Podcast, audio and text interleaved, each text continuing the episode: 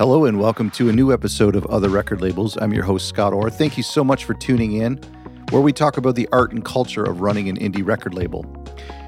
Speaking of record labels, if you are new to the show or new to starting a record label or you're currently running a record label, make sure you head to our website, Other Record Labels, to check out some of the resources we have there, including our free guide, which kind of summarizes some of the uh, wisdom that uh, has been shared with us in our interviews over the past couple years. So go to otherrecordlabels.com to check out that and other resources we have for existing labels and for new record labels.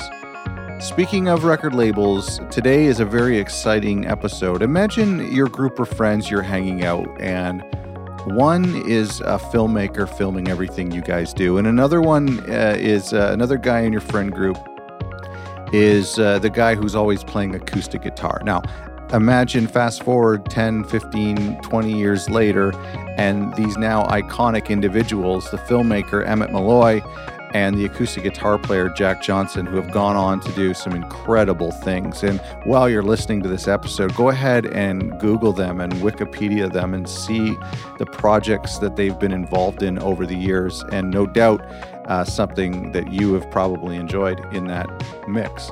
Uh, such a such an honor to talk with Emmett today, one of the co-founders of Brushfire Records.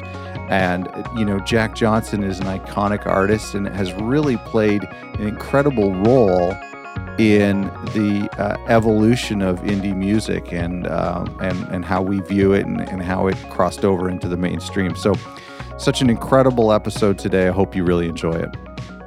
Thank you so much for doing this, by the way. Yeah, this course. is such a pleasure to, to chat with you. And I have such a yeah, his- yeah. I don't Yeah. I don't do these often. Meaning, I you know I I feel like I can count on a one hand how many Brushfire Oh, comprehensive conversations I've had. So it, Well, it will honored. be interesting. I'm honored. Yeah, yeah. Thank you. I'm I'm psyched to do it. It's a that's a good part of this era. Is uh, it's reflective. You know. Sure. No, that's true. I have this photographic memory, but only for moments when I'm buying records. Like for some reason, yeah. I can grab a record off the shelf and remember where I got. it. I have this Oh, memory. that's cool. I have this memory of seeing the first Jack Johnson record here in Canada at an HMV on an end cap, and I think it was Uh-huh. one of. I think it was even one of those CD players where you could put on headphones and sample it. And right. I, I remember, yeah, I love those. yeah, I bought it right there, and I, I was wondering, like, was that record released on Brushfire, or did that label come afterwards? Like, what? Nah, yeah, it came came after. So I'll give you a quick Yeah, little please, history please. of it all.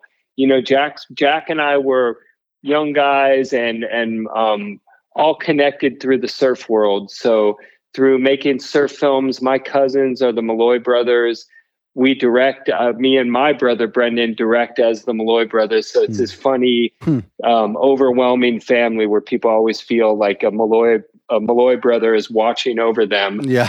um, but um, my cousins were on the North Shore surfing, becoming pro surfers. You know, California kids making a name for themselves, and they connected with Jack there just because he's a staple. His family is of the North Shore history, and they. Um, I at this point was making films, um, working on like as an editor, working on like movie trailers. I cut like the Star Wars Episode One Oh wow. trailer and uh, was working on like movies for studios but i was getting to know all the the ins and outs of the business and i started to direct a few music videos um, uh, for bands like san diego kind of punk bands that Mhm. were uh, ended up being like blink 182 and um, unwritten law and some Yeah. cool bands from the past Yeah.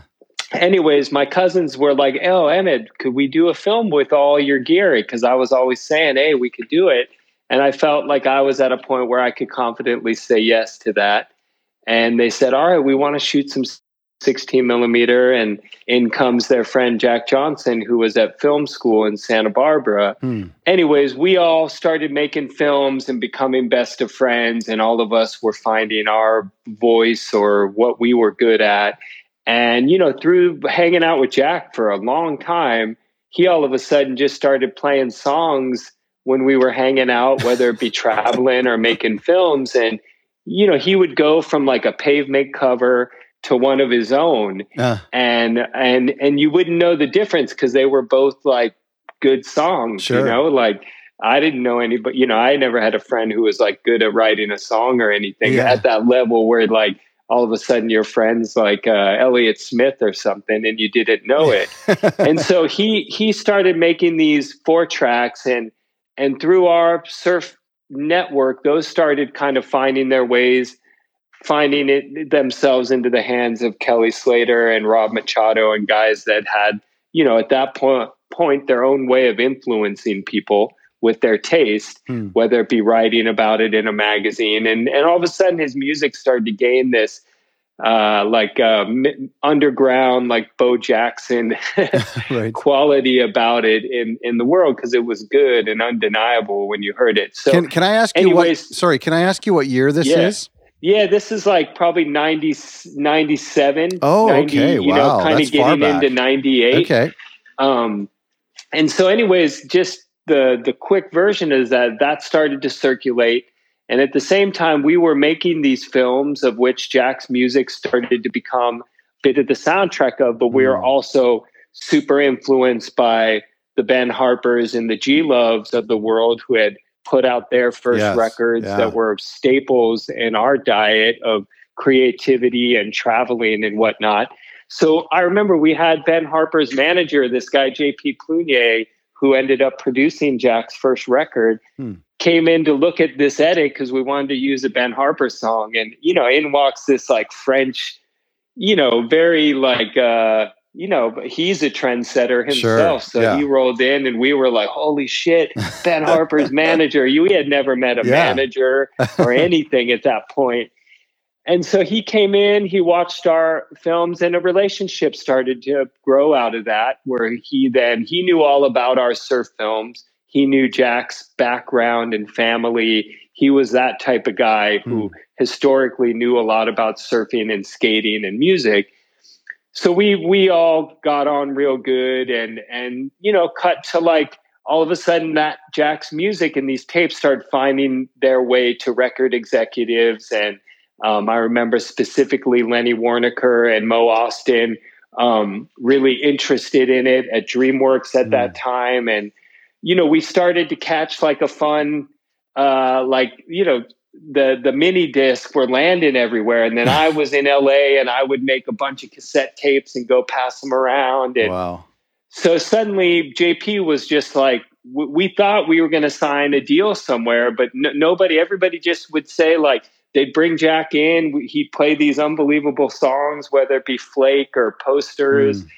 uh, Fortunate Fool. Those were in the first Wow. repertoire, and we'd sit in these offices and you'd watch people's jaws drop. And then nobody, I think everybody thought we were too young or something. You know, Hmm. certainly there were artists that young being signed, but we we didn't have any official we rolled in and here's this guy saying like i may never want to tour ever Oh, right. this is just like i want to make surf movies you know he was kind of given the like it felt like goodwill hunting like i was like you would walk out of there and he would have said everything that would probably reflecting back wouldn't have made you want to Yeah. sign him 'cause you would at that point people were really giving people a lot of money to say we want you for a long time sure. and so, anyways, at the end of it all, JP was just like, why don't we just do a record and we'll start a label and we'll put it out? So Hmm. we we began as partners with them and they created a level at that time, a label at that time. It was called um Everlove. No, it was called Enjoy Records. Okay. And then it's now become Everloving, and they put out a lot of great records over the past decade. But they put out our first record, and we also did it with Modular in Australia. So our friend mm-hmm. Steve Pav was really on Jack early and got him on a great label there. And we went out as that. And then Jack hit the road with Ben Harper, and and that was just connecting so great. You'd Oh, go to the show, and it just was a magical connection. And so that record came out real independently, but then the song got on radio at 91X in San Diego. Flake really started to take way, and then all of a sudden Jack's on the road, and our small label, the record wasn't where it needed to be just because it was the reality of yeah. of, of of what we were prepared for. And at that point, a lot of big labels started to come in.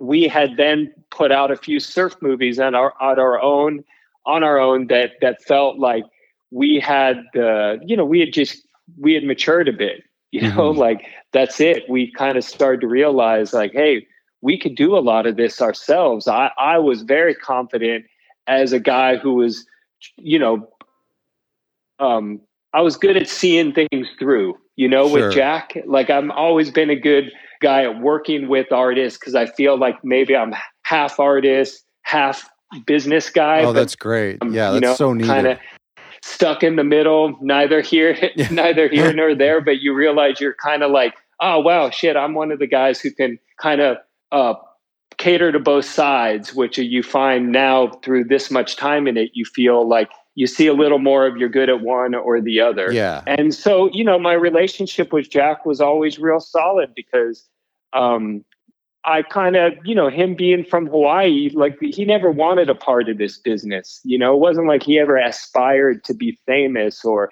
it just kind of happened and it was mm. this very natural thing. And suddenly this your friend is kind of your makeshift manager because he would get calls from like people and they'd say, Hey, I mean, I remember it specifically, hey, do you have a man? Bring your manager. And he was like, uh, he was like, okay. And he hung up and he's like, I told him I'd bring my manager. And I was like, okay, well, here we go. And then, you know, cut to now his wife and I have continued to manage him all these years. And Amazing. that's a lot of why it feels the way that it does. And, you know, as much as that's a positive for us, it, it can also be real limiting at times because our, our palette, it's almost like you have to be related to us to be part of our gig, which is why it feels family oriented, but it's hard to bring people into your family. Sure. You yeah, know, because they got to check a lot of boxes. That's a good point. And um, so that's always been part. But from there, we we when the record kind of took off at radio, Flake did. Um, we became, you know, the folks from Republic Records, Monty and Avery Lipman, who unbelievably are still running that label mm. this many years later uh, just kept showing up and they they convinced us like look dude we don't want to act like we can guide you creatively we just think you guys you know this record's got it and we want to support it and let you guys do your thing. Was that and a rare so, was that a rare state of mind for a label to be in the late 90s yeah. Yeah. Yes for sure because like when we did that deal i mean i'll put it i'll give you some context. I remember it when jack won a brit award after um better after in between dreams he he won basically like the best in you know foreign artist in at the Grammys mm-hmm. at the mm-hmm. Brits. So it was a big deal. And he yeah. was like out there playing better together, sandwiched between Kanye and a hundred uh, gold dancers. And, you know, in walks me and Jack with a stool, a guitar, just kind of something you'd see out of a funny, charming yeah. movie. Yeah. and he goes out and smashes it, much like Elliott Smith did, you know, same sort of charm. Sure. But I remember Prince really hawked him down that night because Prince then at that moment was signed to Republic and Jack's deal was a big you know one of those deals that a guy like Prince would have loved huh. like you maintain everything you wow. you get it's just a it's a basically it's a business collaboration but the creative is all you guys and the money stayed mostly in our thing because we were like, we've done this. You know, we want your support. We want to get it on radio. We want to play on that level, but we kind of just want to be our rootsy label, like our family run business at the core. Hmm. And, you know, we were able to even get a better deal than we had struck with Everloving and Enjoy at the time because that deal was more of like, we're 50 50 we're just happy to get a deal, you right, know? Right. And from that point forward, we realized even from there, we can improve greatly because we were just saying no to everything until people got kind of outrageous. And then you're like, okay, well, maybe this is a yes now.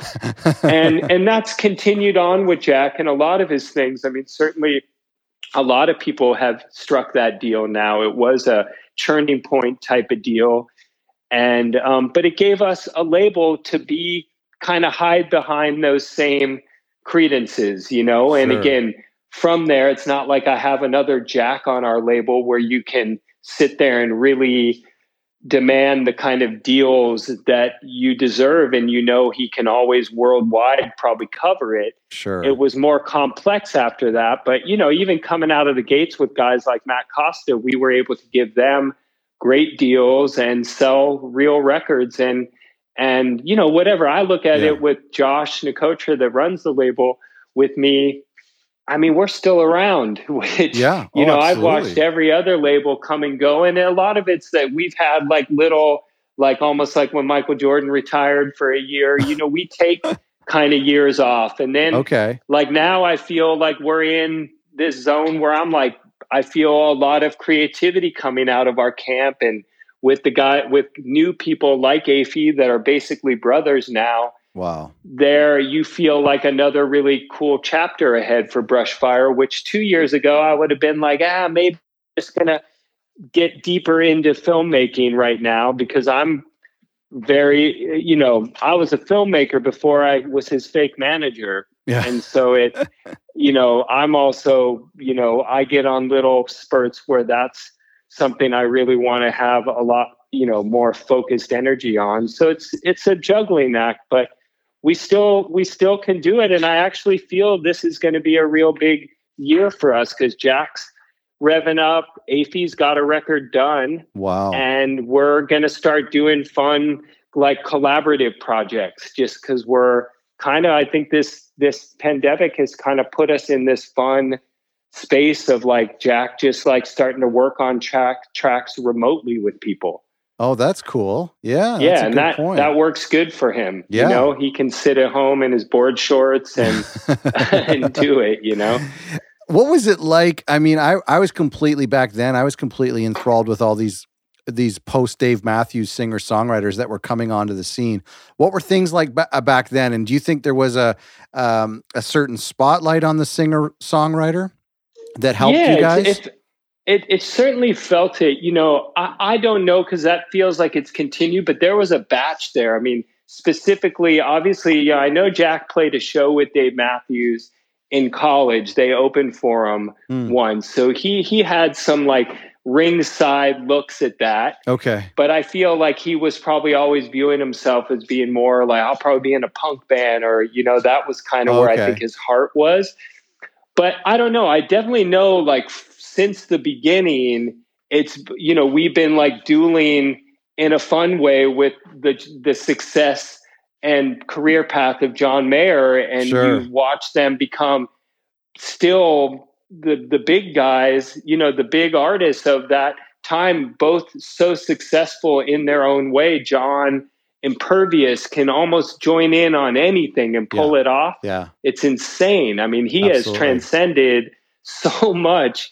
And Jack is probably, you know, they probably, you know, I know John's commented on Jack just admiring how he's never changed. good point You know? yeah And so I think at the beginning, it was like they were like, you know, you could not be competitive. We weren't actively competitive.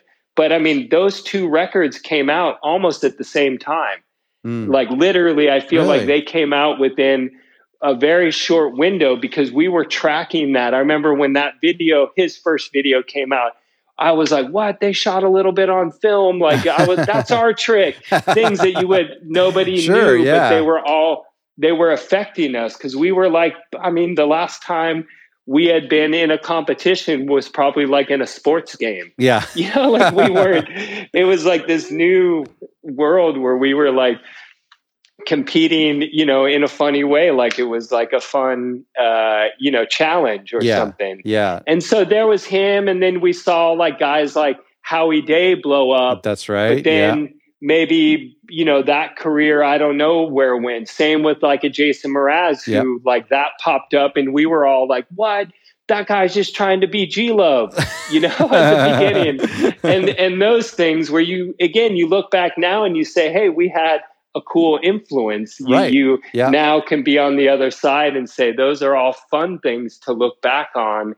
But yeah, it was it was a big genre then and i feel like it was something we really paid attention to because we were in it it was like us Mhm. trying to find our way in it and trying to be you know, always be like, what would Ben Harper do? Yeah. What would Ben Harper do? Yeah, and then oh, all of a for sure. sudden, Jack blows past Ben Harper. Like in, Yeah. I felt like a month Wow. Yeah. and and then you're on the other side of that going like okay is this now like a co-headlining tour? Or w- Right, what is it? right. but again all those things just turned into great friendships and um, lifelong relationships. But at the time it was a lot for us. We were young and and you know just trying to figure it out. Um, you know it was it was new terrain. It was the wild west for us It's funny how um, for younger people, for younger fans of Jack Johnson, you'd have to tell them who Ben Harper is, and for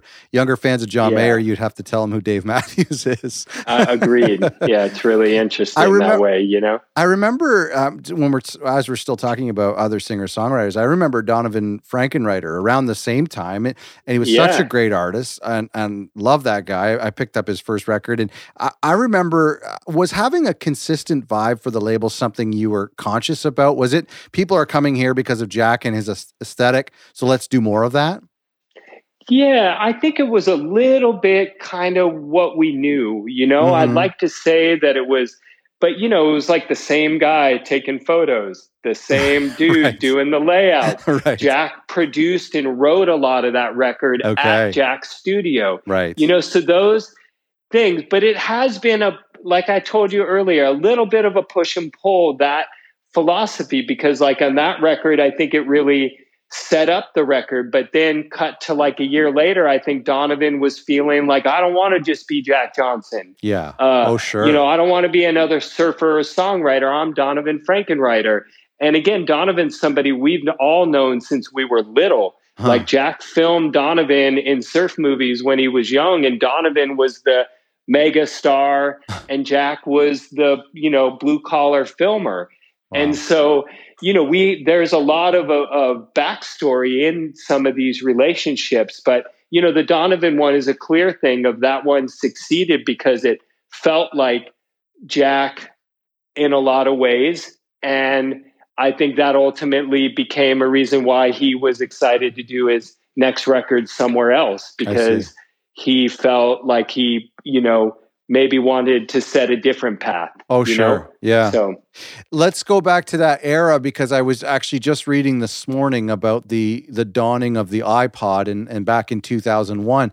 That would have Yeah. happened over this time. Oh. what was that like? Can you take no, me back there? Straight up, straight up.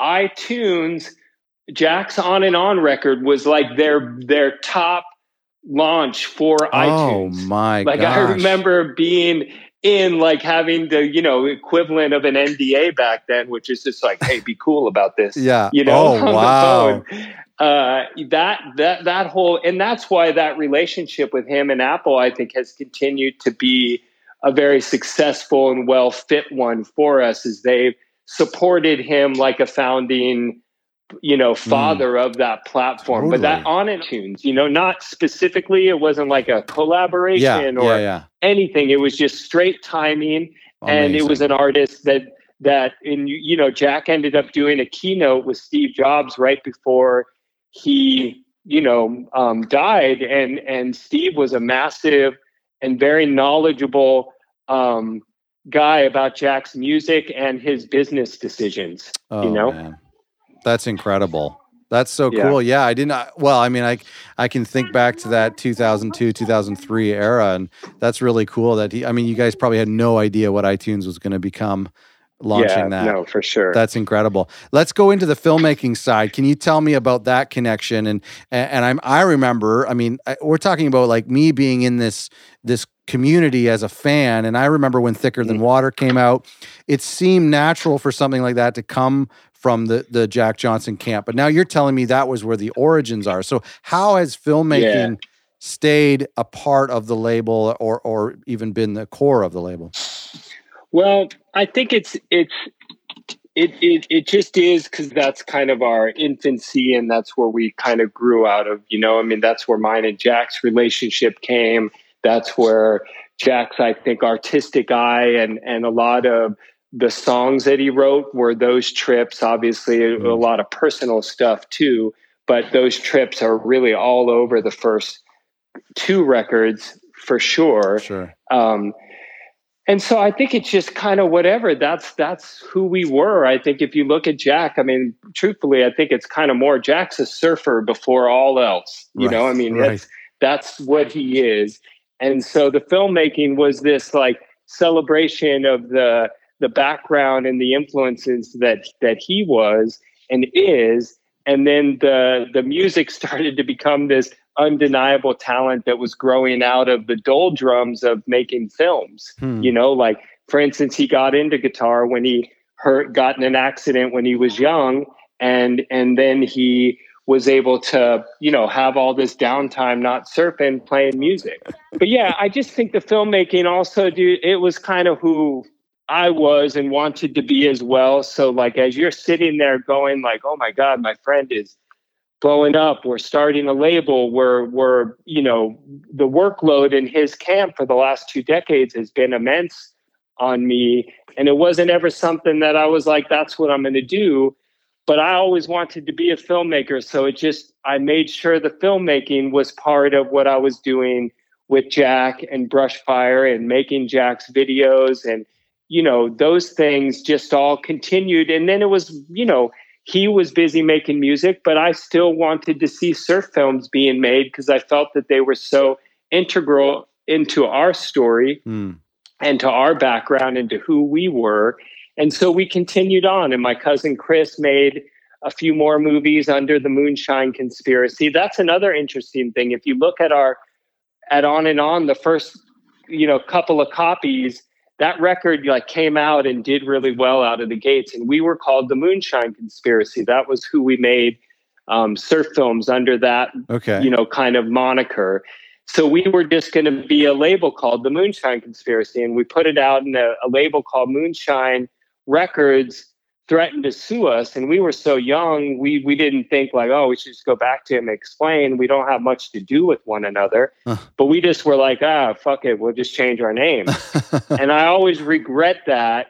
But I do love that we landed on Brushfire Films, and we then spun Moonshine Films to uh, Woodshed Films, and so we were Brushfire Records and Woodshed Films. right. But lately, we're bringing back all the Moonshine conspiracy stuff because I finally reached out to that guy on Instagram, and he's like, "Yeah, it's cool. I don't care." And he was real open minded, and I, Oh, you know, some of me was like, "God damn it, why didn't I do that two decades ago?" But the other part was like, you know what? It's kind of a time because right now, like for instance, I'm doing a a Biggie documentary for Netflix that I'm near done with. It's the first licensed film that the family has ever Hmm. put out, you know, that I could use everything. And I'm witnessing like the 90s are really, nos- people are very nostalgic for Oh, the sure. 90s right now. Absolutely. And so I'm like, well, that's our era. So I'm just more real excited for what we can do moving ahead. Mm. When we're, I want to talk about music videos for a second because I know Yeah. that you know, looking up uh, on your Wikipedia, that's something you uh, played a big role in, um, especially for a certain era. In your mind, what has traditionally been the goal of music videos back then, and what role do they play today?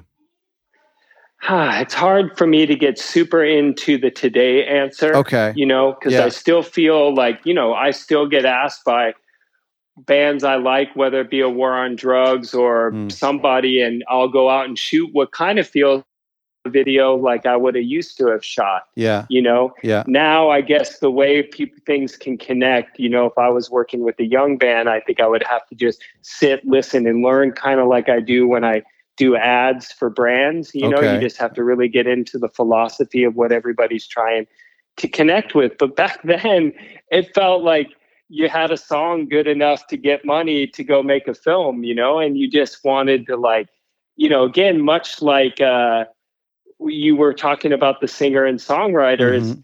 Like back then, there was only like a handful of directors that did music videos that Oh, played really? on the big level.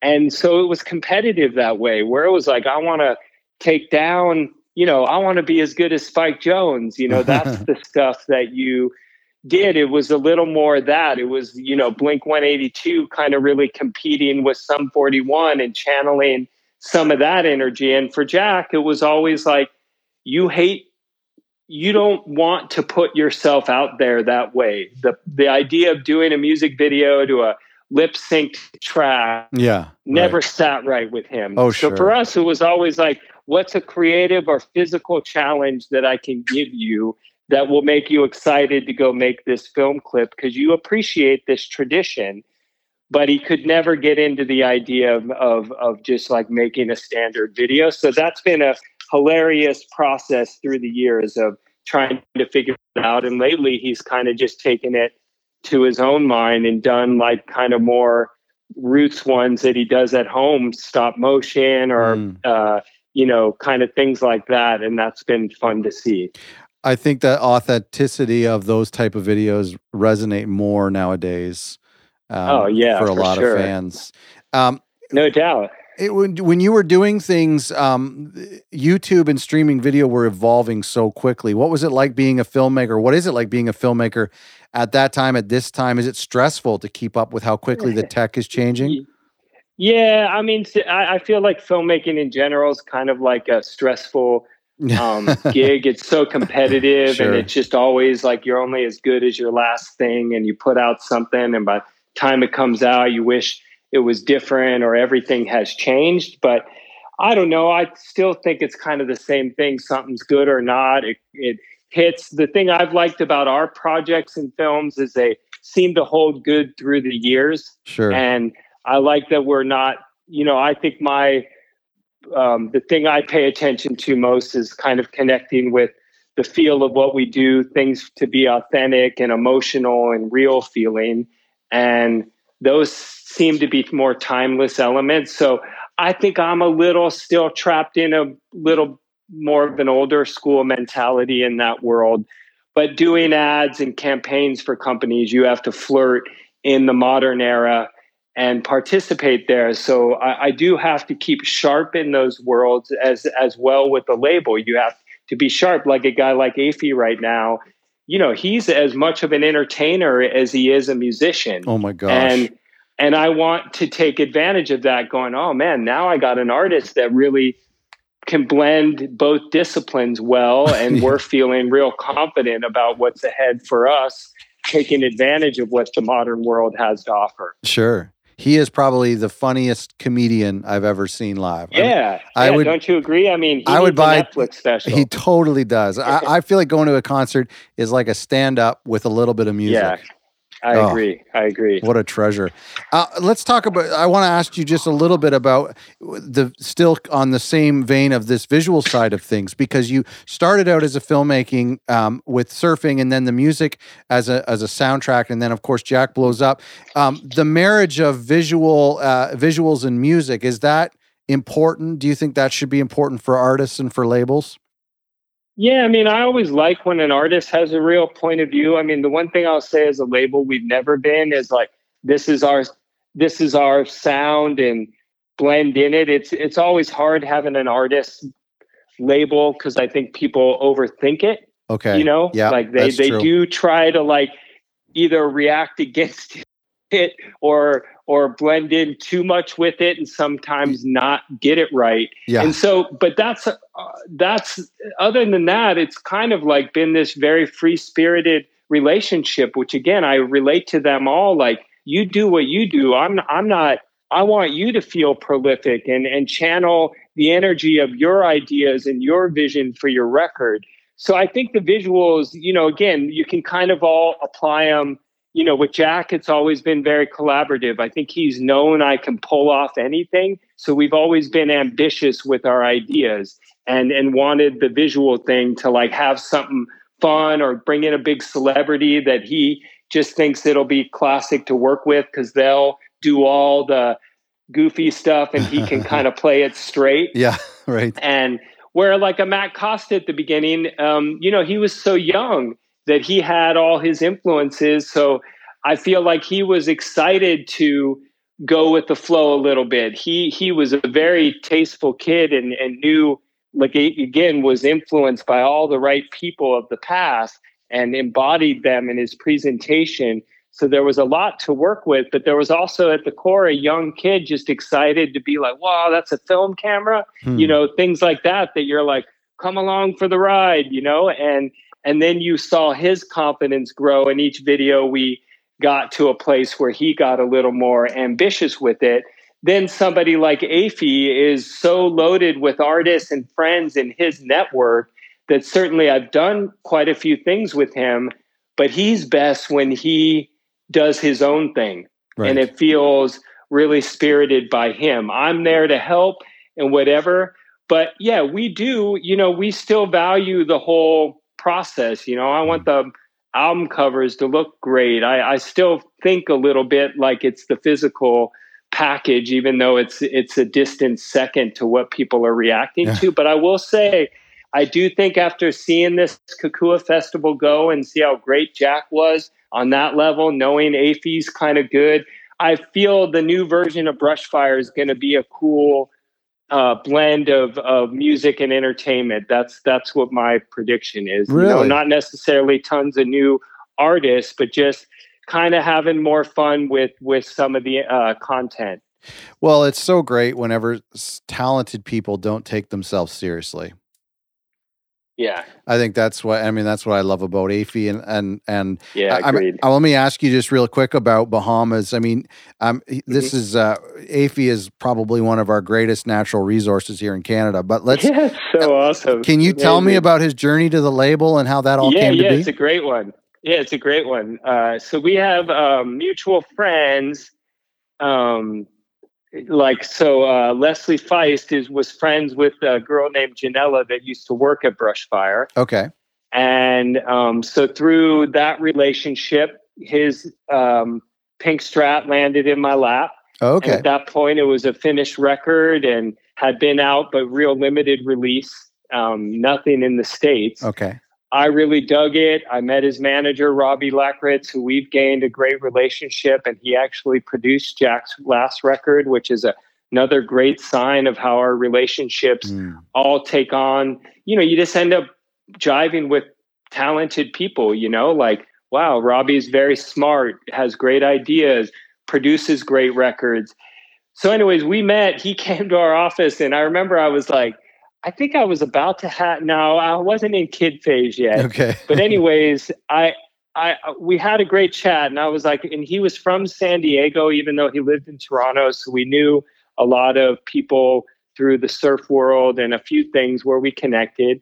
And I just said, look, we're we're into it. You know, we'll we'll do it. And Jack kind of, you know, was getting around to his music, but I was like, this is the guy. Trust me. Like, let's do this and and so then he came to town and i remember like he was doing a show and i was like let's go surfing. And i took him out surfing him and robbie with my office and and i took him out on maybe a little bit of a suspect day you know it wasn't like maybe the easiest. Yeah. And and and anyways he ended up cutting his foot bad and there's me on the deck of my friend's house like looking after him like a you know a boy scout. And here i am. And again it just had that feeling of like we're all like look at this. We've known each other for five minutes. This is kind of a business day.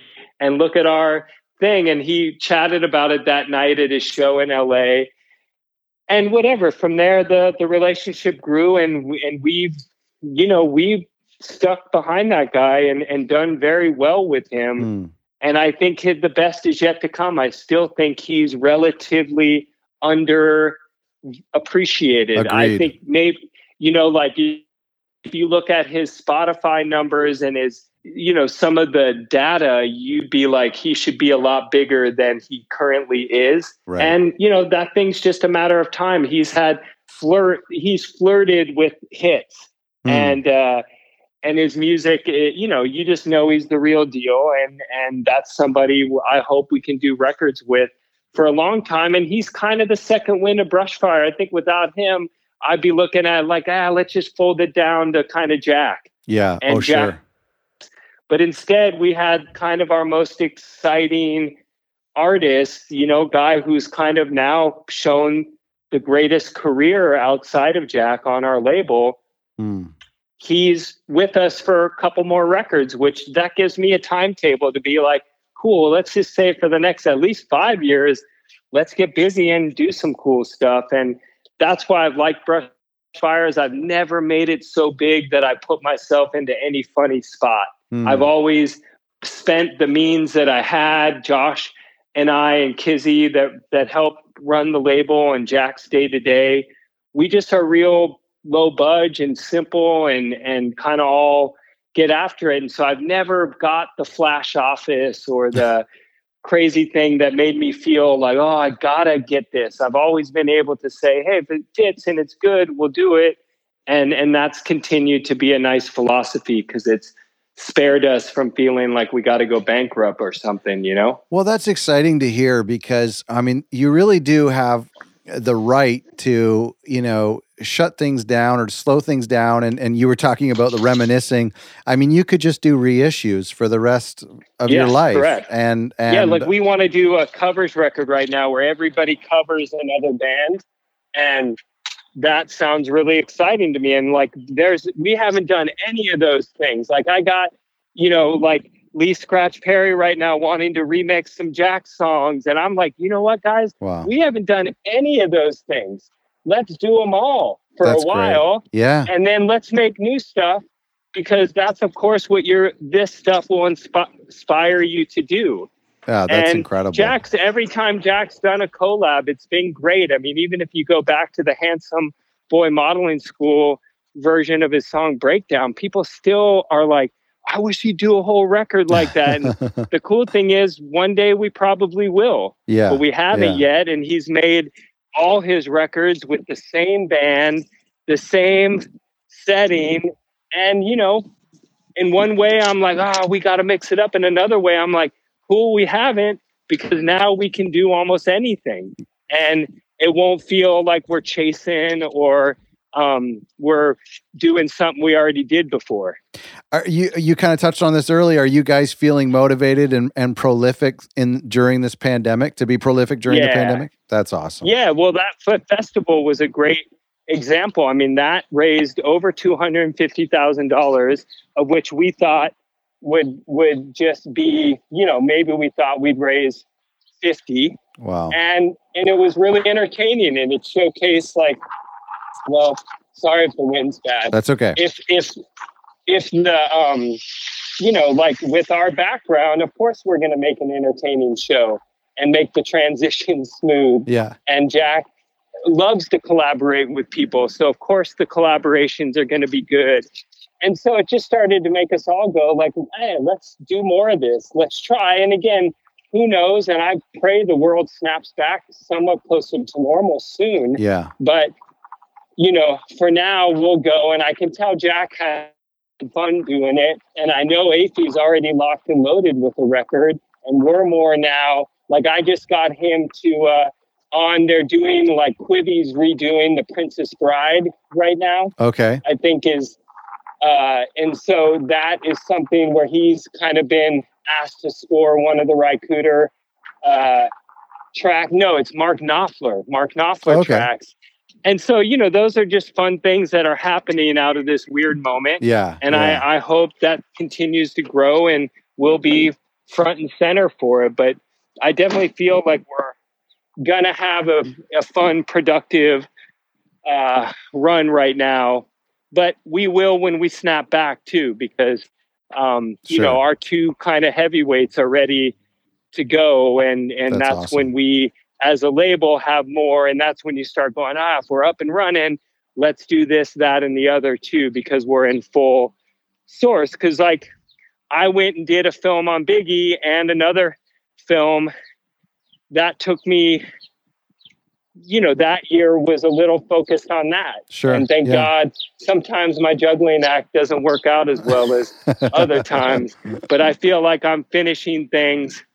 And then the good thing is I can then move into, um, you know, really being focused on Brushfire, new offices, new things that just feel like whatever you need to like stare at the mirror every day and convince yourself you can uh, do some cool stuff. So I feel like a nice fresh chapter ahead for us. Do you have a what was the year that Brushfire officially started? Do you know like how many years have you been was, at this? Yeah, it's like right around 2001. Okay, so you're Is when- approaching a tw- a twentieth. Yeah, we are for sure. Incredible. And so many different albums and almost, you know, 25th closer to that for Brushfire Fairy Tales. Well, I guess it's more of a 20th, but yeah, we're we're hitting some great milestones and we're kind of still the same group of people. That's incredible. You know, Josh beautiful still works with me and Kizzy now has been there for north of a decade. Wow. And that's kind of it. And then Jack and his family and then we flex up for touring and um, figure out, you know, each album cycle we put together according to the size and scale of the record that is is so incredible and it's so encouraging to hear your state of mind 20 years into it especially when you have the right to to sit back and cash in on on the artist so it's so so cool to to hear that and thank you so much for doing this it's been such a yeah so much fun course. to chat with you you know I, have been yeah. a, I've been a fan of of Jack's now for 20 years, and uh, such an incredible yeah, career. Too. And uh, Bahamas, obviously, I I probably uh, shouldn't admit though that the the record that gets the most plays around here is the Curious George soundtrack. That's pretty iconic. Yeah. You know, it's it's one that I think even Jack grapples with. You know, I think that the album outshined the movie. Yeah, you know, right. we kind of view that and That's wish true. that there was more to that film when you see the great animated films like the latest Spider-Man or you know, we wished maybe they would have, but that, you know, that's a big reason why young college kids and whatever love Jack now because right. they grew up with that record and yeah. then realize that whoa, he's got a ton of records and they're all good. I always say to Jack, that's one of my favorite records of yours. Oh, same. Period. Same. Without yeah, any disclaimer. Sure. I'll even take the sharing song. For and sure. it just, you know, it kind of came at a point when his career where, you know, we were at that point, you know, you're after in between dreams there was a real critical buzz. And Curious George I think some days got a negative rap feeling like he's just some corny kids artist. Right. And it was you know those are just like any review thing. You'll read one excellent one and one that feels really maybe mean spirited and focusing on something. But I know that record is a staple for every family and it's not often now that we both have kids how valuable is a record you can all like. Oh, you man. know, like, absolutely, and, it's, it's, timeless that, that too. Is, yeah, and it has a great message, and it's educational and entertaining and beautiful. Oh yeah, I agree. I you know, and that's a record that I think is a is um now you look back, it's like it's a big part of who Jack, how he evolved to where he is now, mm. and he is he's one of the popular guys that's that's really stayed the same you know? I mean he's like my most normal normal friend. I mean try try yeah like i got guys that have nothing going on that are so much have so much more baggage than jack. And here's a guy who's you know become so popular around the world. I've seen every tremendous high you could ever imagine with this guy. 35,000 people out Mm. in front of him at times for his own show um, all over the world singing songs in languages they don't even know every word. Mm. And he's the best dad, the most normal dude, and it's just kind of just become more and more elite in my category of like, dude, I get around a lot of your type, famous people. You are a very unique. You're a gem, and we'll Amazing. appreciate you more and more as the years go by. That's beautiful. Thanks so much for doing this, Emmett. I, Yeah. I'm truly honored to talk to you. I really appreciate Yeah, it. Yeah, you too. Thanks. It was fun. Like I said, I don't do it much. You almost got me emotional.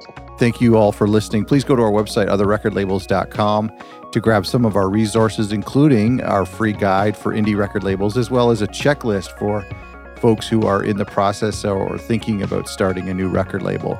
Check out Brushfire Records and all of the great artists, including our sweet Canadian Bahamas. Um, and uh, and thank you so much for listening.